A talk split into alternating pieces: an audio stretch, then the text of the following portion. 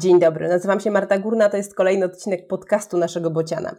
W dzisiejszym e, odcinku porozmawiamy o badaniach zarodków, a moją gościnią jest pani doktor Agnieszka Popow-Woźniak, kierowniczka Laboratorium Embriologicznego InVimed we Wrocławiu. Dzień dobry. Dzień dobry. Wokół diagnostyki e, zarodków, tej diagnostyki preimplantacyjnej, bo tak ona się nazywa, krąży wiele mitów.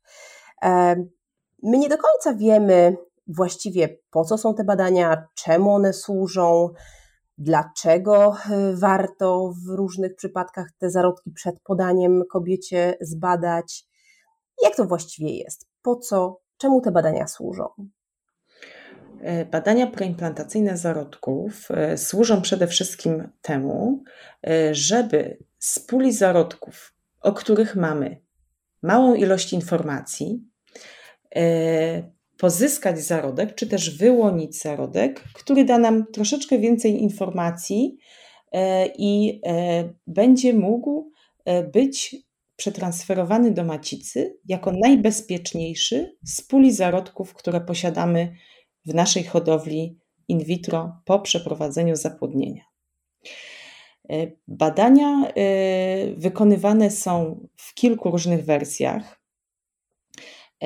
To są badania, y, które możemy przeprowadzać w formie inwazyjnej lub nieinwazyjnej. O tym na pewno będziemy jeszcze tutaj szerzej rozmawiać. Natomiast, co jest najważniejsze, y, jest to jedno z y, badań, które w tej chwili bardzo mocno zyskuje na popularności wśród pacjentów i też wśród lekarzy kwalifikujących E, ale też e, wśród lekarzy, e, którzy nie są lekarzami pracującymi w dziale in vitro, ale też lekarzami, którzy prowadzą swoje pacjentki w, tej podstawowej opiece zdrowotnej. Świadomość dotycząca problemów genetycznych u płodów czy u dzieci urodzonych zwiększa się w naszym kraju z każdym rokiem. Coraz więcej e, jest tematów e, pojawiających się na forum, e, po prostu związanych ze zdrowiem kobiety i z leczeniem kobiet, także w ciąży. I są, są to badania, które jak najbardziej będą coraz większy miały udział w leczeniu niepłodności, ale też, nie, tak jak mówię, nie tylko.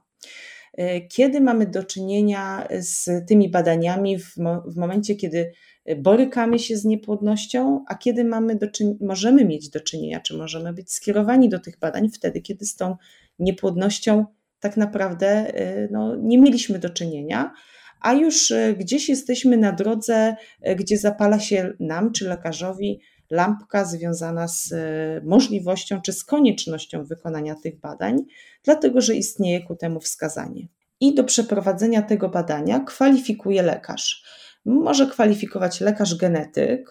To jest taka osoba, która pacjentom przybliży najbardziej wszelkie konsekwencje e, związane z wynikiem badania E, który pacjenci otrzymają, prawidłowego bądź nieprawidłowego wyniku badania genetycznego, e, lub kwalifikuje lekarz ginekolog, który posiada specjalistyczne przeszkolenie i certyfikat dający możliwość kwalifikowania do tego badania. My, jako embriolodzy, badania te wykonujemy na co dzień. Udział pacjentów, którzy borykają się z y, niepłodnością, jest zdecydowanie większy y, w tej puli pacjentów, gdzie przeprowadzamy te badania. Y, mniejszy jest udział pacjentów, którzy borykają się z jakąś chorobą genetyczną lub istnieje u nich podejrzenie choroby genetycznej. I prosto od tych wskazań możemy przejść do rodzajów badań genetycznych, jakie po prostu wykonujemy w laboratorium embriologicznym. Pierwsze, takie najbardziej e, popularne i przesiewowe badanie to jest badanie PGTA. Jest to badanie e, w kierunku tak zwanych aneuploidii, czyli jest to badanie, w którym e, pobieramy biopsję z zarodka, tą biopsję wysyłamy do badania i w komórkach tej biopsji laboratorium genetyczne jest w stanie powielić geny i sprawdzić, czy ilość materiału chromosomowego, jego ilość oraz jakość jest prawidłowa. Czy taka biopsja nam pokaże, czy zarodek z dużym prawdopodobieństwem jest prawidłowy pod kątem chromosomalnym. Tak? E, chromosomy to są e, nośniki informacji, to są takie twory w jądrze komórkowym, e, w naszych komórkach również zarodka, które są, można porównać do takich kłębków wełny, w których może być zapisana informacja. W momencie, kiedy mamy taką informację zapisaną na nitce, ta informacja jest zwijana i upakowywana w formie takiego kłębka. I kłębków mamy 46 i badanie w kierunku aneuploidii pokazuje nam, czy ta ilość jest prawidłowa. E, jeśli ta ilość jest nieprawidłowa, jeśli e, taki materiał z biopsji wraca do nas z wynikiem nieprawidłowym, e, może nam pokazać, który z kłębków w mm, uszeregowanych od 1 do 23, dlatego że e, mamy materiał genetyczny od mamy i od taty, w związku z czym posiadamy podwójne pary chromosomów. Także wynik tego badania pokaże nam przede wszystkim, który z kłębków oznaczony od 1 e, do 23 e, jest powielony lub też go nie ma, lub utracił część z, z tej swojej struktury to badanie, e, które jest badaniem przesiewowym, ma nam na celu pokazać pierwszy, jest to jakby pierwszy rzut informacji dotyczący e, genetyki tego zarodka e, i jest badaniem, które, tak jak powiedziałam, odnosi się do samej biopsji. To badanie, oczywiście wy, wynik dostajemy z wysokim prawdopodobieństwem, niestety nie jest to że tak powiem, stuprocentowe prawdopodobieństwo i tak jak we wszystkich badaniach prenatalnych, nie tylko badaniach preimplantacyjnych, ale też prenatalnych, ten wynik nigdy nie jest e, stuprocentowy. Wynik tego badania zawsze nam pokazuje, że e, zarodek jest na przykład prawidłowy, czyli euploidalny z bardzo wysokim prawdopodobieństwem. Dlatego też po wykonaniu takiego badania, po przeprowadzeniu transferu takiego zarodka, nadal wskazane jest e, skierowanie pacjentów na dalsze badania genetyczne w ciąży. Kto o takim badaniu PGTA powinien pomyśleć? Dla kogo są te badania? Często e, zgłaszają się do mnie pacjenci po nieudanych próbach in vitro. E, mm, po pierwszym cyklu, w którym, w którym zostały stworzone zarodki, te zarodki zostały przetransferowane i mimo, że zarodki były bardzo dobrej jakości, obserwacje morfologiczne tych zarodków, czy też dynamiki podziałów tych zarodków nie wykazały żadnych nieprawidłowości, to w dłuższym e, okresie czasu nie udaje się uzyskać ciąży. E, wtedy lekarz kwalifikujący do procedury przy kolejnych próbach, na przykład powyżej trzech prób transferów, może pacjentów skierować do genetyka celem rozważenia, czy takie badanie może być wykonane. Także my, spotykając się z pacjentami, analizujemy, jak wyglądały zarodki danych pacjentów, czy jaki jest wiek pacjenta, dlatego że wiek jest jednym z czynników, który mocno wpływa na prawidłowość e, chromosomową zarodków, ile tych prób było i czy rzeczywiście mm, są wskazania do wykonania takiego badania, czy Problem y, z zarodkami y, leży w innym miejscu. Być może im tutaj będzie konieczna porada lekarza immunologa lub sama morfologia zarodków, czy sama funkcjonalność poszczególnych części zarodków y, powtarza jakąś niską jakość, a niekoniecznie może być to związane z problemem genetycznym. Natomiast z punktu widzenia naszego prawa polskiego, zainteresowanie pacjentów metodą PGTA bardzo mocno rośnie, ale utrzymując się jakby tutaj w, tych, w tym trendzie wypowiedzi, dla kogo to badanie, to tak jak powiedziałam, badanie PGTA przede wszystkim dla pacjentów, którzy mają wielokrotne niepowodzenia z, po transferach, dodatkowo dla pacjentów, gdzie jakość zarodków może być obniżona ze względu na problemy z koncentracją e, w nasieniu u partnerów. E, to jest e, silne wskazanie, zwłaszcza dla pacjentów, którzy są w podwyższonym wieku rozrodczym. Dla pacjentów powyżej 38 roku życia, wtedy kiedy mamy ten wiek rozrodczy podwyższony zarówno u partnerki, jak i u partnera, lekarz genetyk może zdecydować o tym, że e, takie badanie PGTA e, również e, będzie tutaj wskazane, konieczne, lub będzie też opcją na wybranie zarodka, który będzie najbezpieczniejszy. Również w sytuacji, kiedy mamy do czynienia z poronieniami nawykowymi i wtedy, kiedy przyczyny mogą być tych e, poronień e, nieznane, bo nie zawsze mamy informacje o tym, jaka była przyczyna poronienia u pacjentki. Wróćmy do tego bardzo ciekawego wątku dotyczącego tego, że badania preimplantacyjne to nie są tylko badania wykonywane przez pary niepłodne, że również pacjenci, którzy nie mają problemu z, ze spontanicznym zajściem w ciążę, korzystają z tego typu badań. Jeśli chodzi o badania e, innego typu e, dla pacjentów, którzy nie borykają się z niepłodnością, tylko dla pacjentów, którzy już e, wiedzą o tym, że ich zarodki mogą być obciążone chorobami genetycznymi, to mamy możliwość wykonania badań PGTM, czyli są to badania w kierunku chorób monogenowych. E, coraz więcej e, dzisiaj e, tych badań wykonujemy, mimo że tak statystycznie rzecz biorąc, w ciągu ostatnich kilku lat do naszej kliniki zgłaszali się pacjenci i takich badań wykonywaliśmy rocznie około 3-4 przypadków tej chwili e, ze względu na dostępność e, badań CGT, e, czyli takich badań, które u obojga partnerów przed przystąpieniem do prokreacji mogą pokazać, jakie ewentualnie geny mogą się spotkać i dać nam wynik nieprawidłowy w zarodku, czy też później u dziecka. Jest coraz więcej pytań dotyczących możliwości wykonania takiego badania w momencie, kiedy no nie mamy takich twardych wskazań, dopiero e, mamy jakby przypuszczenie. Tak?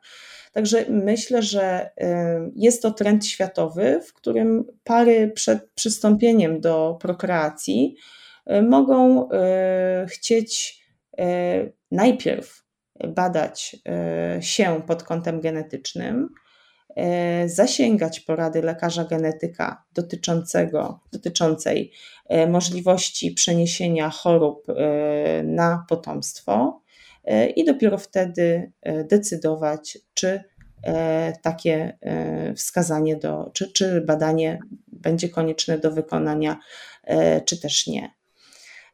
Badanie e, e, w kierunku monogenowym, badania e, prenatalne w kierunku chorób monogenowych wykonujemy również w przypadku, kiedy zgłaszają się do nas pacjenci już znający swoje obciążenie genetyczne, wtedy kiedy otrzymali, czy też sami chorują i wiedzą o tym, lub też posiadają już jedno dziecko, które jest niestety obciążone tą chorobą.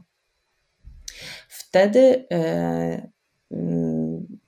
sytuacja wygląda w ten sposób, że pacjenci zgłaszają się do nas, przedstawiają lekarzowi e, wynik badania. E, I tutaj już się zaczyna e, nasza praca jako embriologów.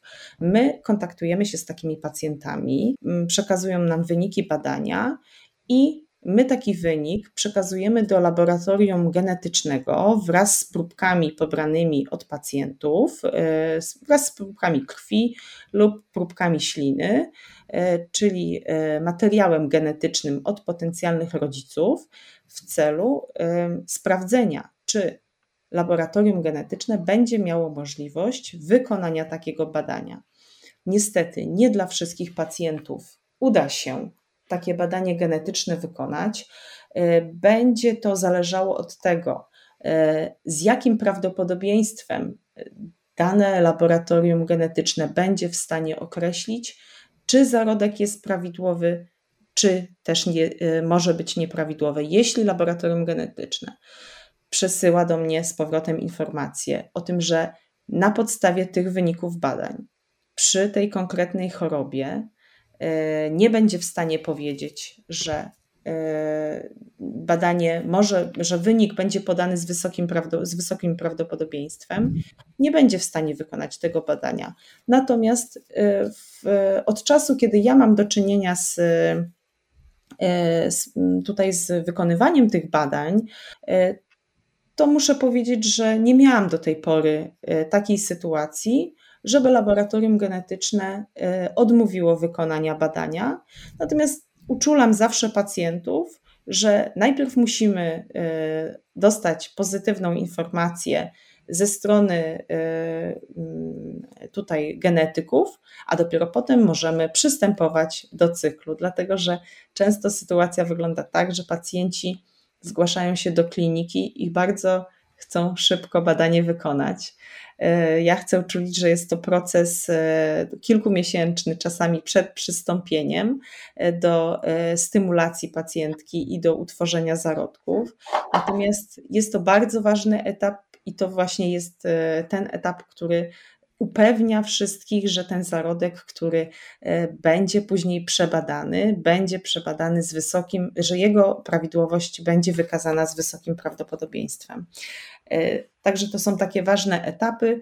E, pacjenci często na początku są zawiedzeni, że będą musieli przejść jeszcze dodatkowe etapy diagnostyczne, natomiast zawsze mówię, że to jest po prostu po to, żeby jak najlepiej opracować metodę, do e, tego badania. Czy ja dobrze rozumiem, że takie badanie jest zindywidualizowane dla każdej pary? Badania e, w kierunku chorób monogonowych są to badania celowane. Są to badania celowane dla danej pary pacjentów. To nie są badania tak jak badanie PGTA, gdzie tak naprawdę jest gotowy protokół i wysyłamy biopsję, a laboratoria genetyczne według gotowego protokołu wykonują to, to samo badanie dla wszystkich. Ta metoda do wykonania badania w kierunku choroby monogonowej wymaga opracowania e, indywidualnej procedury, e, indywidualnego podejścia do danego chorego genu, e, indywidualnego jego tutaj sekwencjonowania i stworzenia takiej procedury, która będzie dedykowana dla danej pary pacjentów. I dlatego, ponieważ ona jest dedykowana, e, będzie e, nam e, selekcjonować zarodek z wysokim prawdopodobieństwem, czy też pokazywać z wysokim prawdopodobieństwem, czy mamy możliwość transferowania tego zarodka. Czy ja dobrze rozumiem i żeby to było jasne dla, dla naszych słuchaczy, te pary, które nie chorują na niepłodność, tylko z przyczyn właśnie genetycznych, swojej historii, którą znają, czy z powodu tego, że mają już chore dziecko, chcą wykonać takie badania, to mimo, że to nie są pary z niepłodnością, to one będą podchodziły do zabiegu in vitro. Tak? Tak. E, wykonanie badania preimplantacyjnego zarodków wymaga zastosowania metody in vitro. Także pomimo, że są to pacjenci, którzy mogą mm, i czasami nawet mają udowodnioną płodność e, naturalną. Także e, są to pacjenci, którzy będą musieli się e, tutaj poddać procedurze in vitro, nie ze względu na wystąpienie okoliczności niepłodności, tylko ze względu na to, żeby umożliwić urodzenie zdrowego dziecka lub też uniknąć kolejnych poronień. Tak? Mhm. W związku z tym, że w naszym kraju y, prawo dotyczące y, terminacji ciąży jest w tej chwili bardzo mocno y, wymagające, również dla lekarzy kwalifikujących. Obawa pacjentów w ciągu ostatnich lat wzrosła. To, co ja obserwuję jako e, embryolog spotykający się z pacjentami głównie po nieudanych cyklach, dlatego że no to są sytuacje, w których ja głównie mam do czynienia z pacjentami, e, to są, to są głównie pytania dotyczące sytuacji pacjentek, które już, się, które już się w takiej sytuacji znalazły i po prostu przeżycia związane z, z poronieniem no są na tyle silne, że nie chcą po raz kolejny, że tak powiem, tutaj przechodzić e, przez te trudne etapy w życiu. E, I to jest zrozumiałe i również powinno być tutaj uszanowane. Dlatego, biorąc pod uwagę wszystkie okoliczności i możliwość kwalifikacji do badania prenatalnego, e, lekarz będzie brał pod uwagę nie tylko e, wskazania, tak jak mówiłam, czy e, badania genetyczne, czy, czy, czy nieprawidłowości genetyczne u pacjentów już stwierdzone, czy wskazania związane z niepłodnością, tak? takie, jak, takie jak podwyższony wiek czy poronienia, będzie również brał obawę pacjentki e, i jej e, przeżycia oraz konsekwencje medyczne tych przeżyć e, i zadecyduje, czy może zakwalifikować do badania, czy też nie może zakwalifikować do badania. Na początku naszej rozmowy wspomniała Pani o tym, że istnieją również badania nieinwazyjne zarodków. Co to są za badania i kiedy się je wykonuje? Badanie nieinwazyjne zarodków E, możemy wykonać e, w kilku różnych przypadkach. Jednym z, ze wskazań może być obawa pacjentów o ciążę nieprawidłową. Może być również wskazaniem e, sytuacja, w której pacjenci nie zezwalają na badanie inwazyjne zarodków. Nie chcą tego, ponieważ dopytują o konsekwencje dla zarodka. Tak? Boją się procedury inwazyjnej więc chcieliby, żeby zarodki były e, przebadane, przebadane w formie bardziej łagodnej, takiej łagodniejszej, żeby wynik był dostępny. Być może ten wynik nie będzie podany z, takim, e, z taką pewnością jak wynik badania inwazyjnego, ale e, będą mieli możliwość wybrania zarodka nadal, który jest z większym prawdopodobieństwem prawidłowo genetycznie. E, badanie nieinwazyjne zarodków e, jest to badanie, które jesteśmy w stanie przeprowadzić e, bez uszczerbku dla żywotności zarodka. Jest to badanie, podobnie jak badania inwazyjne, wykonywane w stadium blastocysty, czyli zarodka na wysokim stopniu specjalizacji.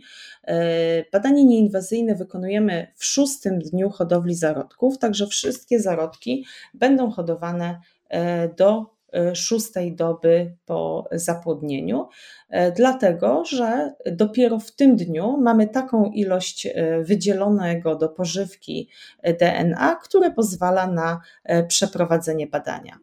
Badanie inwazyjne wykonujemy w dniu piątym, szóstym lub siódmym hodowli, natomiast to ograniczenie badania nieinwazyjnego służy głównie ilości DNA, jakie e, później będziemy mieli do, e, do wykonania tego badania.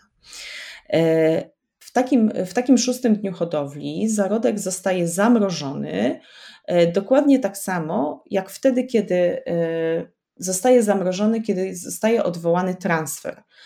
E, transfer może być odwołany z przyczyn medycznych e, czy e, z przyczyn związanych z ryzykiem dla pacjentki, i to są częste, codzienne sytuacje, w których nie zawsze wykonuje się transfer w tym samym cyklu, co zabieg pobrania i zapłodnienia komórek jajowych.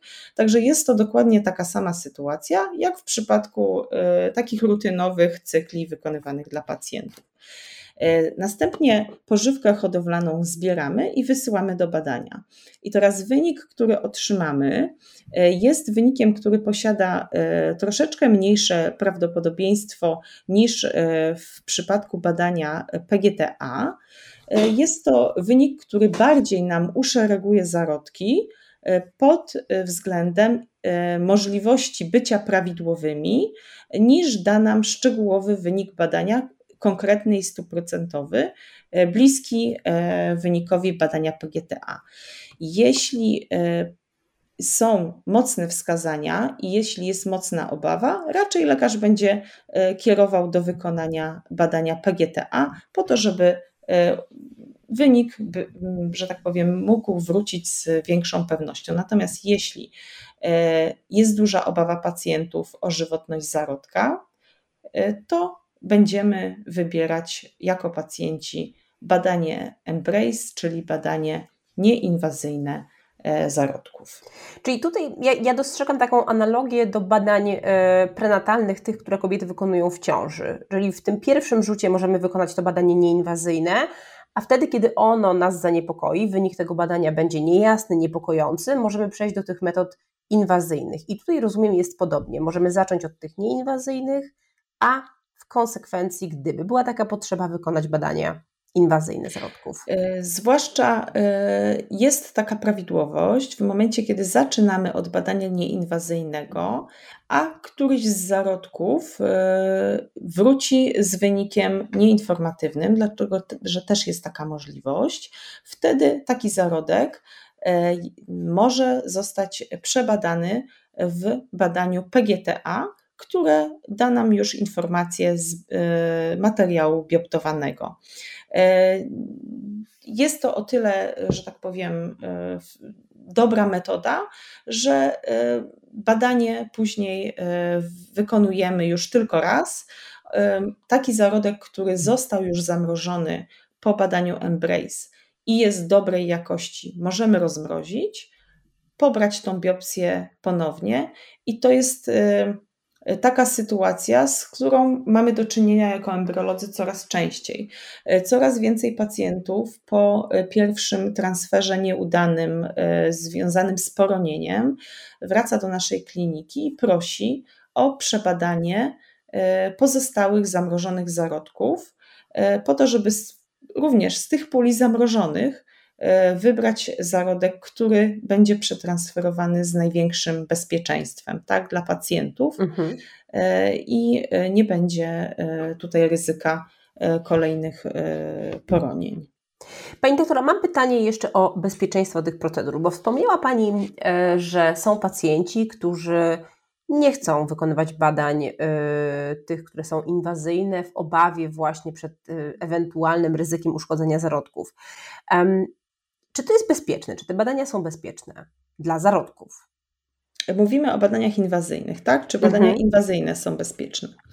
E, badania inwazyjne są bezpieczne, natomiast e, pacjenci mają świadomość i dlatego pytają o badania nieinwazyjne, że, nie, że mogą nie pozostawać bez wpływu na żywotność zarodka. Oczywiście e, od tego, czy zarodek będzie wykazywał dobre parametry po przeprowadzeniu takiej biopsji, zależy od kilku czynników. Pierwszy, najważniejszy czynnik to jest um, jakość zarodka. Im lepszej jakości zarodek, tym on lepiej y, będzie poddawał się biopsji, tym lepiej on y, pozwoli y, na pobranie fragmentu tej biopsji, dlatego że jego komórki są bardziej elastyczne, lepiej ta biopsja się oddziela od zarodka i lepiej zarodek później bardzo szybko radzi sobie z y, regeneracją i z zasklepieniem takie, takiego miejsca po wykonanej biopsji. Jeśli zarodek jest y, oceniony, z, jest oceniony niżej, to on poradzi sobie gorzej z, taką, z wykonaniem takiej biopsji.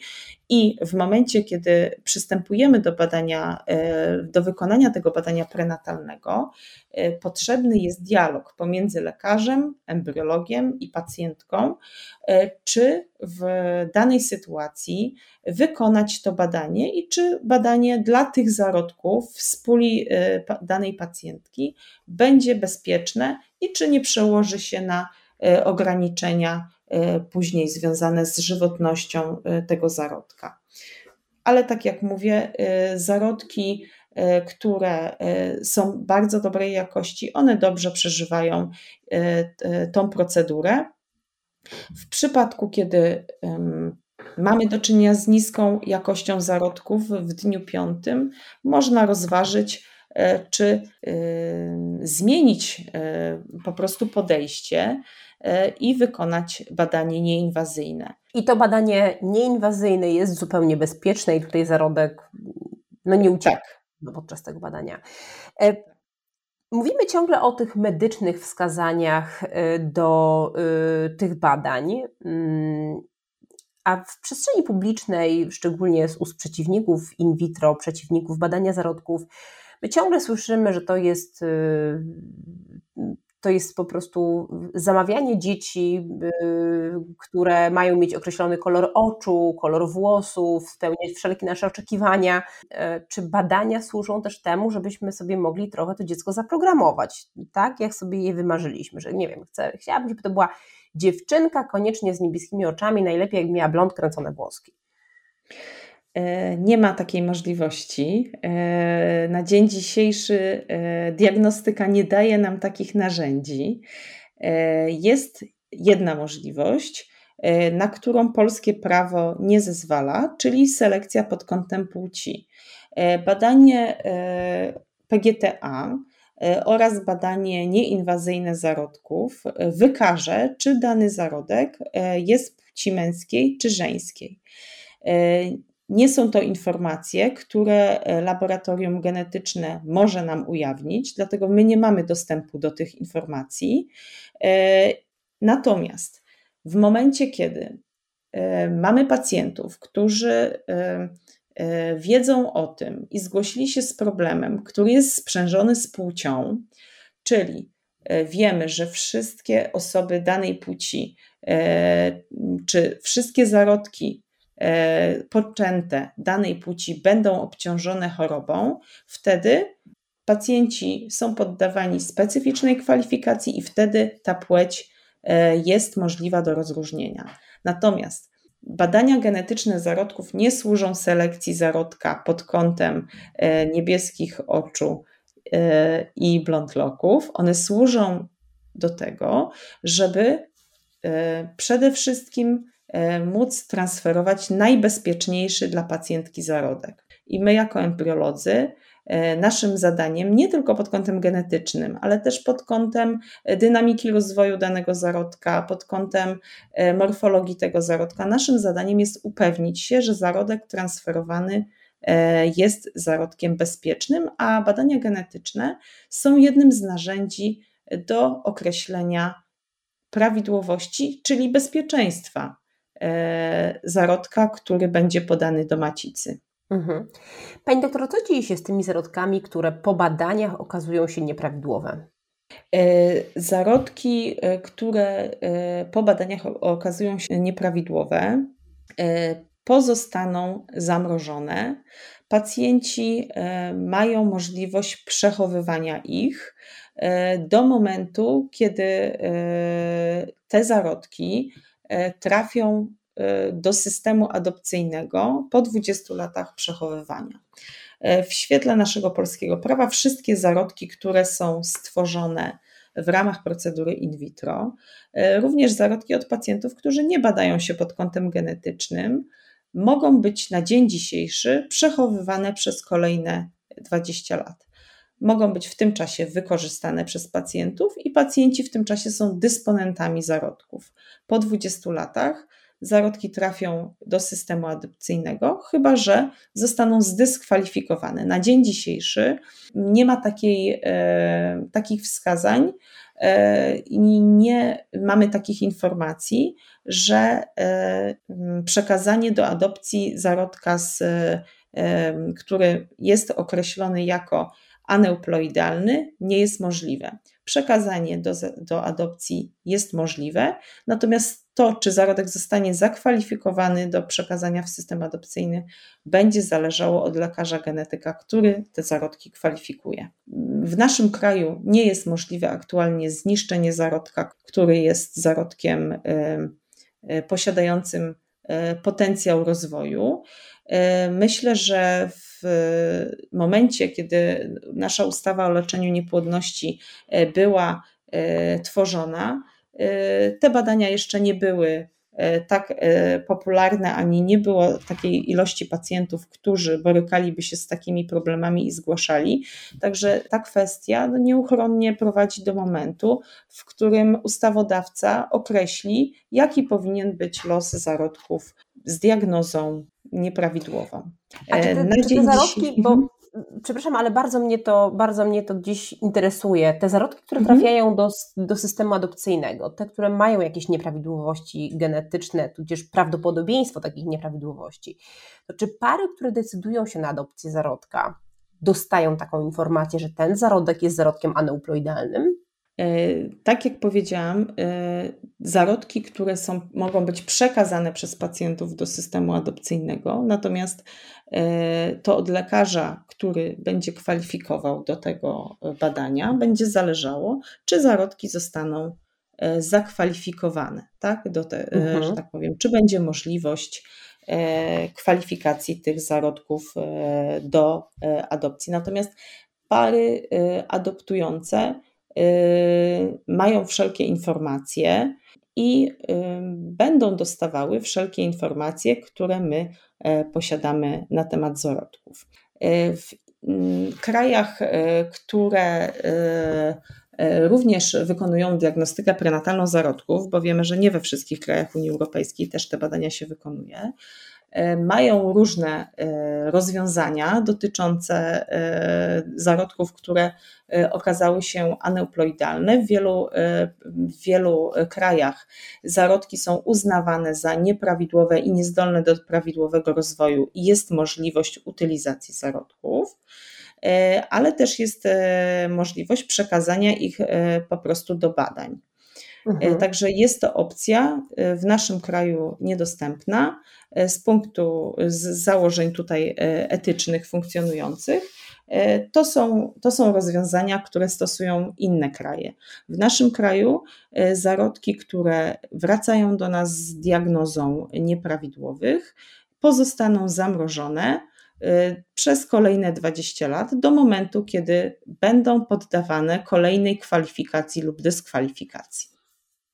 Pani doktor, czy są sytuacje, w których diagnostykę prenatalną można wykonać w ramach y, NFZ-u albo z jakimś dofinansowaniem? W tej chwili nie mamy takiej możliwości. Mam nadzieję, że e, pojawią się takie możliwości e, w przyszłości. Tak jak powiedziałam, duża część pacjentów, coraz więcej pacjentów tego potrzebuje i u coraz większej ilości pacjentów są do tego wskazania trzeba pamiętać, że e, te procedury e, są procedurami kosztownymi e, i raczej te systemy, które w tej chwili dofinansowują pacjentów, czy te programy dofinansowania skupiają się głównie na finansowaniu tych pierwszych etapów leczeniu niepłodności, czyli diagnostyki, badań nasienia, czy podejścia do samej punkcji, czy refundują leki e, do stymulacji. Czy są jacyś pacjenci, którzy przeszli diagnostykę preimplantacyjną pod Pani czujnym okiem e, i którzy szczególnie zapadli Pani w pamięć? Jest y, cała pola pacjentów, którzy tutaj się do nas y, zgłaszają i mamy do czynienia z nimi e, w tych trudnych etapach. Na szczęście nie muszą się już z nami w większości e, kontaktować e, wtedy, kiedy mają za sobą już sukces, czy kiedy pacjentka jest w ciąży. Zwykle gdzieś później mamy możliwość obejrzenia zdjęć zdrowych dzieci, które urodziły się z procedury przeprowadzonej w naszej klinice. Natomiast jesteśmy z pacjentami przez kilka miesięcy, wtedy, kiedy oni podchodzą do tej procedury, e, odpowiadamy na wszystkie pytania, kontaktujemy się na każdym etapie i w, przy każdym zgłoszeniu. E, także czasami e, znamy się z pacjentami dobrze, ale na szczęście nie wracają do nas w momencie, kiedy już są tutaj owładnięci szczęściem i nie muszą e, już e, więcej do nas wracać. Także cieszymy się, kiedy pacjenci już z nami się nie kontaktują, bo wiemy, że po prostu cieszą się tym, co ich spotkało. Pani doktor, bardzo serdecznie dziękuję za tą rozmowę. Myślę, że ona naprawdę wiele rozjaśniła e, tym, którzy nas słuchają. E, moją gościem była doktor Agnieszka Popow-Woźniak, kierowniczka laboratorium embriologicznego w klinice Invimed we Wrocławiu. Raz jeszcze pięknie dziękuję za spotkanie. Dziękuję bardzo. Za możliwość nagrania naszych podcastów dziękujemy naszemu partnerowi, firmie Merck.